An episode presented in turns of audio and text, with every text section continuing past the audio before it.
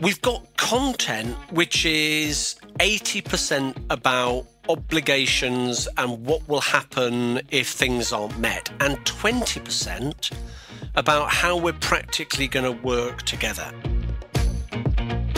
Hello, I am Matt, and I would like to welcome you all to Clause and Effect, a podcast presented by Simply Contract.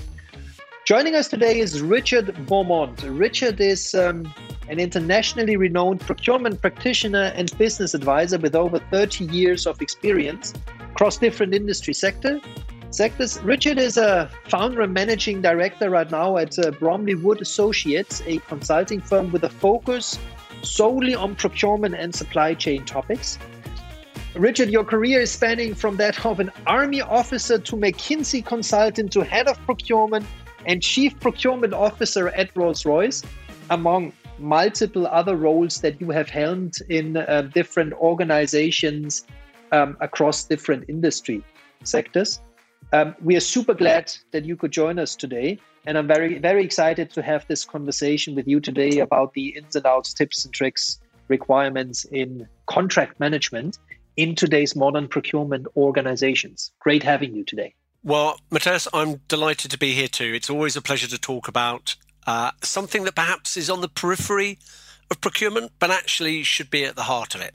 So when you say periphery, I find it very interesting, right? I, it, it it almost sounds, um, if I'm putting a different spin on it, almost as contracting is a dirty word in the procurement com- community. Uh, how how do you see this, Richard, on the back end of your experience, really thirty years across different industries, across different types of organizations, different sizes?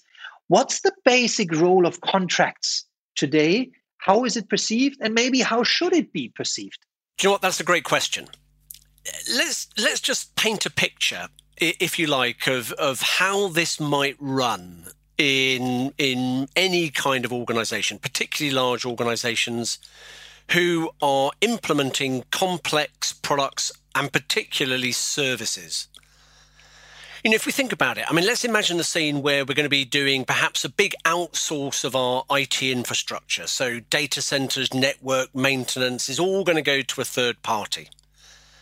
You know, this is scary stuff. You know, for, for a business that's outsourcing for the first time, they're terrified about loss of control or whether they're going to get what they need. You know, for the outsourcing party, you know, they might be quite familiar with it, but if they're taking on perhaps a client in a regulated industry, they're going to be worried as well because they're going to be on the hook. So how does this run? You know, typically there's a requirement, the procurement team get involved, and then we start the dance. And we'll start with some kind of R F I, R F P, we'll do a down select, we'll find maybe a couple of selected partners that we're interested in, we'll get to a negotiated agreement. And that's kind of the point at which procurement begins to exit stage left. It doesn't completely, but it's still there. Because the next bit is actually the really hard bit, which is capturing everything that everybody set out to achieve in all of those wonderful discussions into a contract. And what typically happens is that we'll have both parties, we'll have the supplier, we'll have various groups from the uh, from your own company. Procurement is probably still there because they were closest to the process leading up until that point. We'll have the user, we'll have maybe someone from finance. But then what we'll also have, probably for the first time, is a legal team from both sides. And you know what? It's very unusual that it's an in-house legal team. It can be, but more often than not, we're going to bring in a specialist, uh, outsourced legal service who perhaps have expertise in contracts for the kind of product or service you're doing. So here we are. We're going to capture our agreement for the provision of outsourced I T for a large multinational company. And we're now here for months. Um, we're here for months with daily, weekly meetings. We'll go online. We'll go to both sites. We've got draft agreements, and we've got a dreaded thing, Master Services Agreement, M S A, with twenty appendices. And this document not long into the process, seems to make a subtle transition from a document which is about writing down what both sides have agreed to do. It turns into an exercise in checking full stops, semicolons, and capital letters. We've got content which is eighty percent about obligations and what will happen if things aren't met, and twenty percent about how we're practically going to work together. And what's happened is that a contract to capture a collaborative relationship to deliver, in this case, a service, but it could be goods as well, has become a prenup.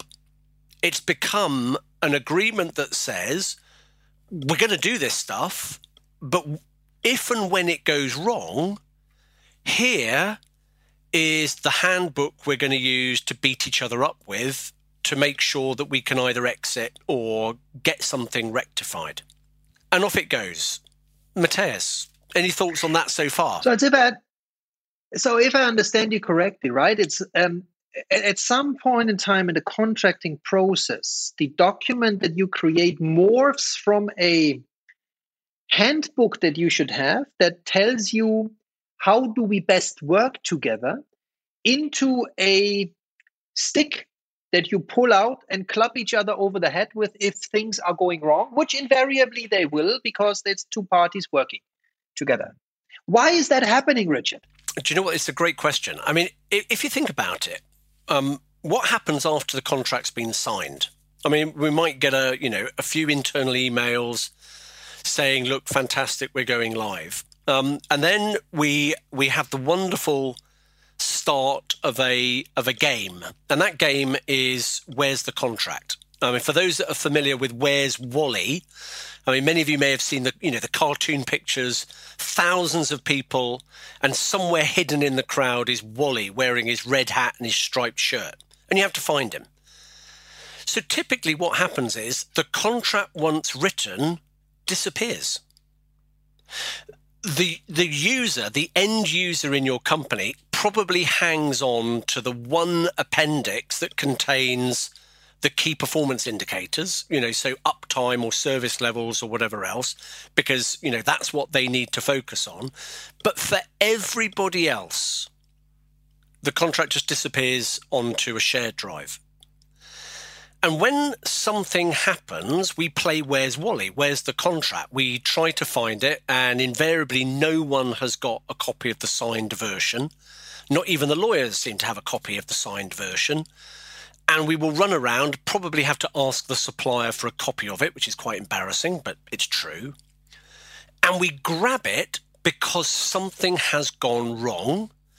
And we now want to go and look at the document in order to find out what we're going to do about it.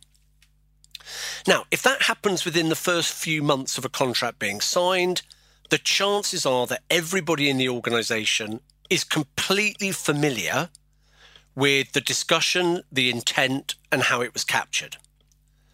But if you roll forward two years, there's a good chance that many of the people that were involved in setting it up have exited the building.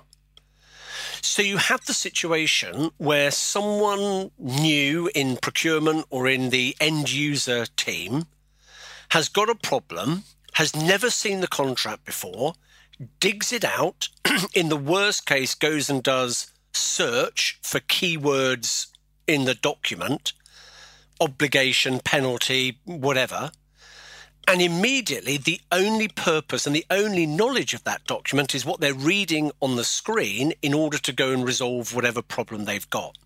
So it's almost inevitable that the document in the future is used by people who are not fully familiar with what it was trying to achieve to resolve a problem. And when you're trying to resolve a problem, particularly if it's in something critical, like if you're a bank, and you've outsourced your I T and your data center goes down, that's critical. The whole atmosphere of the discussion is not collaborative. It is fix this now or I will do this because on the contract it says that I can do that. So I think that's that's why it makes that transition.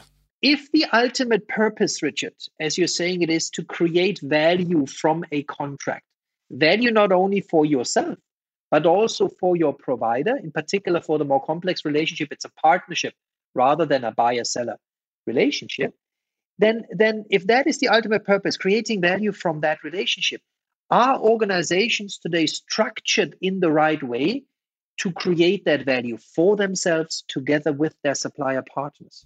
If you like, that split of organizational structure and the physical document that you're using actually lays at the heart of a, of a lot of what's going on. Now, let me just let me just bring it back to um, a slightly different comparison.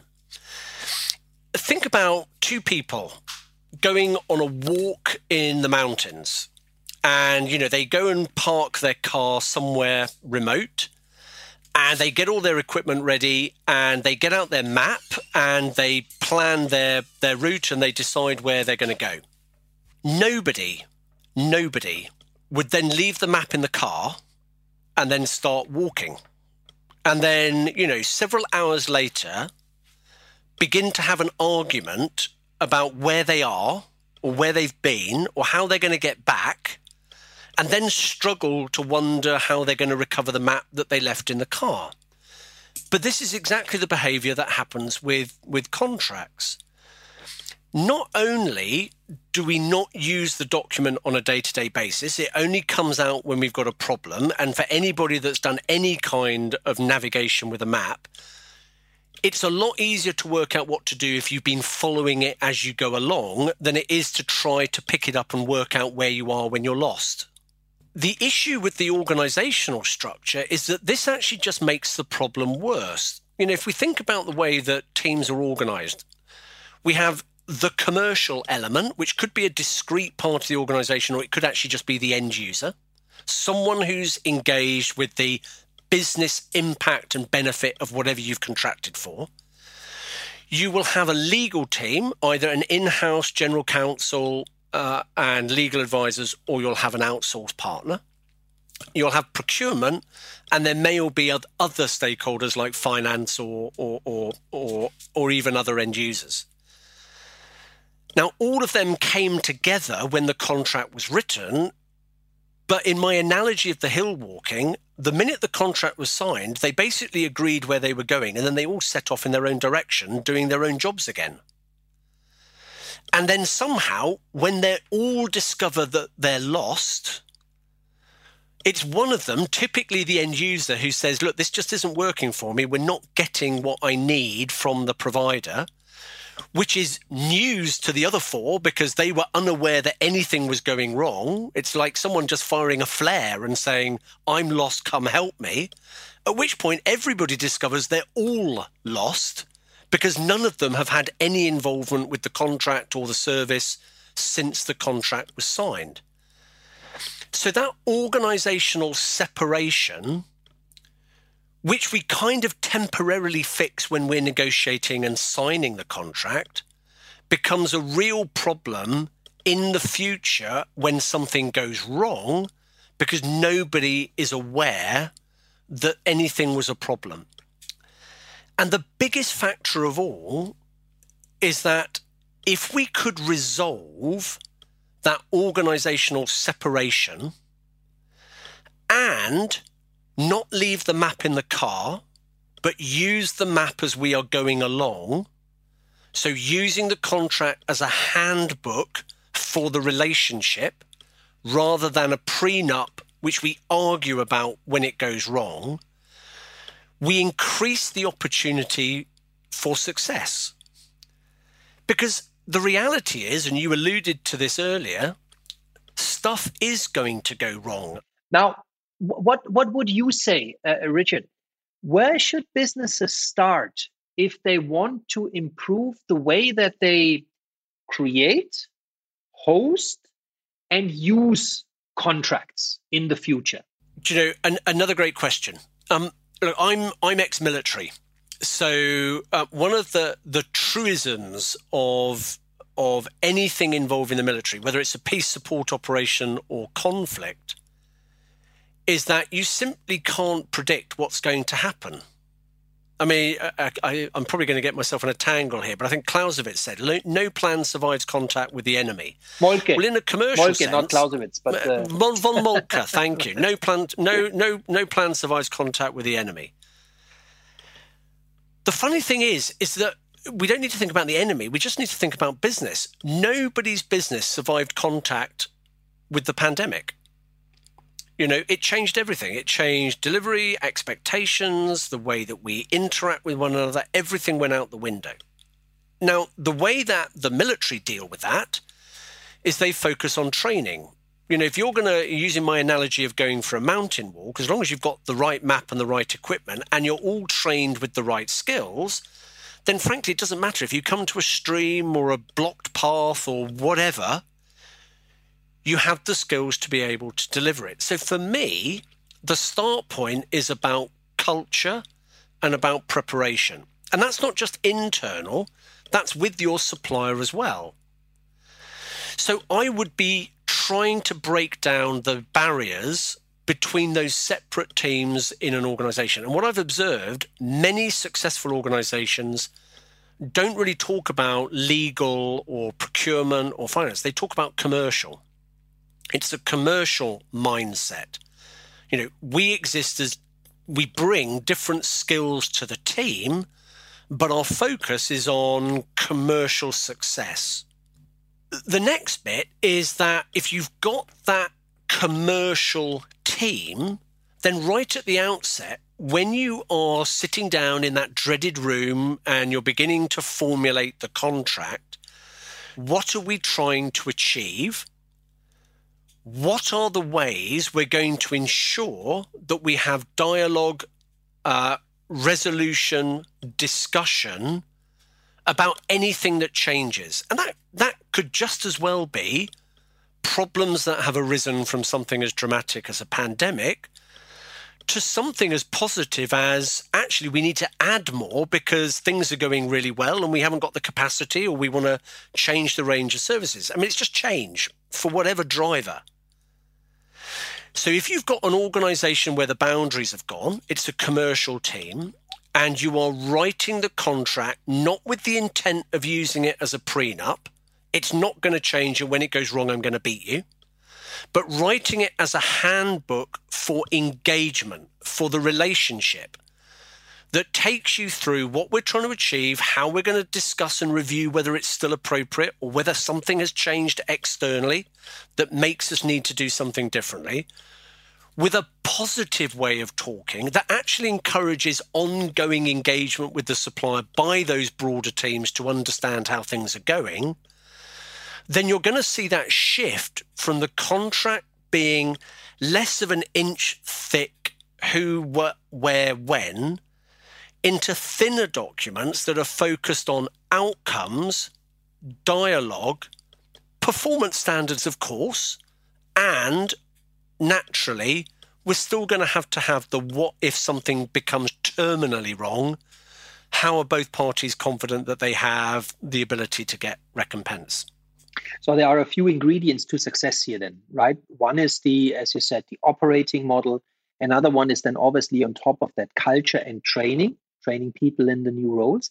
I'm wondering, um, Richard, what's the importance of technology versus these more process and, and, and, and culture success factors in driving value, for, in, in creating contract delight, if you will, rather than contract pain?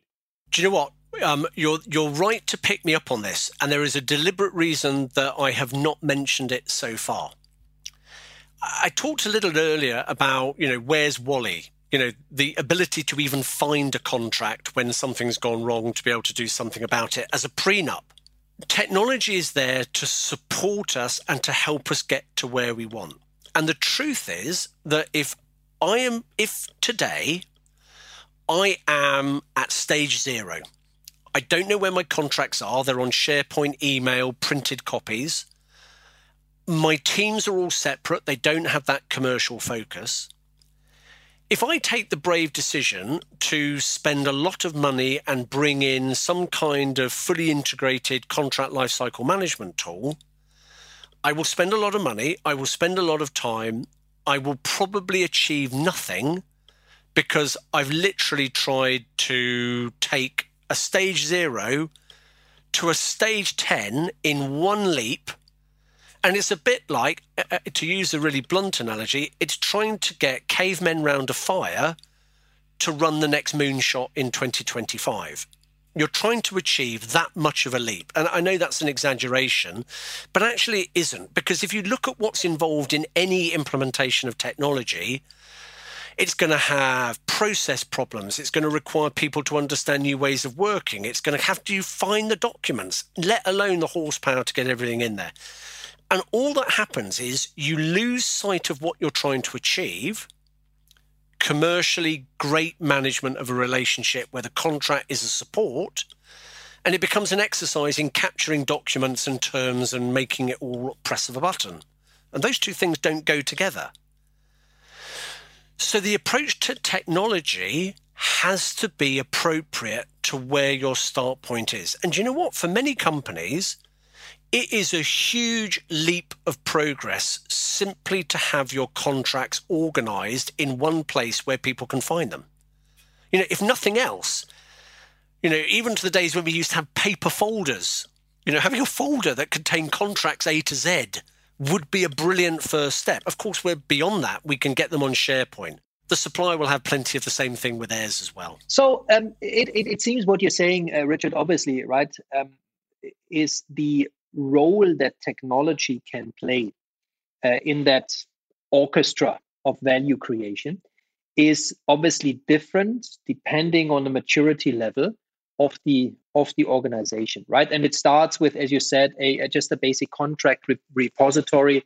Um, it then probably builds into a contract creation process where you can work together, different parties within your organization and, and, and another organization, and then use the have some functionality that you can use to uh, to use it as a living document and not so much as the stick that you pull out later. What is, just from from from your experience, what is the best application of contracting technology that you have seen? Well, beyond the first one, which is being able to find them. So actually technology to help you store and retrieve your contract, as I said, is a is is an essential first step. Beyond that, the next step is be, if whether technology can help you to understand what you're supposed to be getting, what you're supposed to be doing, your obligations to the supplier, but also those key data, those key bits of information, metadata, like, you know, when do things end? Because, you know, if you're coming, if you're blindly walking to the end of a contract, you probably need to do something about it. So if you like, if, if you liken the analogy to climbing the stairs to get to a great commercial agreement contract, I would say, look, first step, use technology to help you get organized. Know where your contracts are. Secondly, once you've got them under control, use technology to help you pull out the key data that matters for the living, breathing service that you're expecting from your supplier. What have they got to give you? What have you got to give them? How are you going to discuss stuff? What are the key dates? The next step is, well, okay, how can technology help us to have good contracts in the first place? And this could be at one end, simple templates. At the top end, it could be clause banks that allow you to build bespoke contracts using industry standard terminology. At the final step, which is probably where we begin to move from dumb systems to artificial intelligence supported systems, it's where we're using an A I-based tool to enable you to identify opportunities for value. And there are, in my book, there are sort of three key areas that, you know, it can do that. Firstly, are your contracts simple and best practice? You know, if you have access to technology that can help you, make sure that what you're asking for is appropriate. And, you know, if I come back to my I T example, there are many, many organizations that have dug out some dusty contract from the nineties about, you know, on-premise infrastructure and tried to use it as the basis for a contract with one of the big cloud service providers And it's a nonsense. I mean, it, you're just you're not even aware that you're completely playing on the wrong park. The second part is that A I can look at performance. If you have the ability to connect to other systems, financial systems or K P I monitoring systems, you've got the opportunity for technology to look at whether you're getting what you should have been getting. And the third part, which is, if I, if I come back to that an- analogy of two questions, you know, am I getting what I'm supposed to be getting? Is what I need the same as it was before? Is that, you know, A I has the ability to look at the broader market in the particular category, product or service that you're getting, to observe whether things are changing. So again, if we talk about, you know, uh, um, I T provision, I T outsourcing, you know, if you've got a wonderful contract for the provision of a maintained on-premise and it's working brilliantly, you know, you'd expect your A I to be supporting you to say, the market is moving in a different direction. You know, m- companies of your type are not doing on-premise, they're moving to cloud. And it's that fourth level, which is, I, I tell you what, it's that is beyond the majority of companies today, because those first three steps have to be done. But that fourth step, where A I can help you keep it relevant, make sure it's performing, and just give you indicators as to whether it's even appropriate in the marketplace anymore. What's your um, last question, um, Richard? What is your um... final tip? What's your what's your actionable advice? Where should people start? What should they do if they want to, I'm taking your picture from before, embark on their journey um, of, of building their C L M muscle, uh, creating more value from contracts? Lovely question.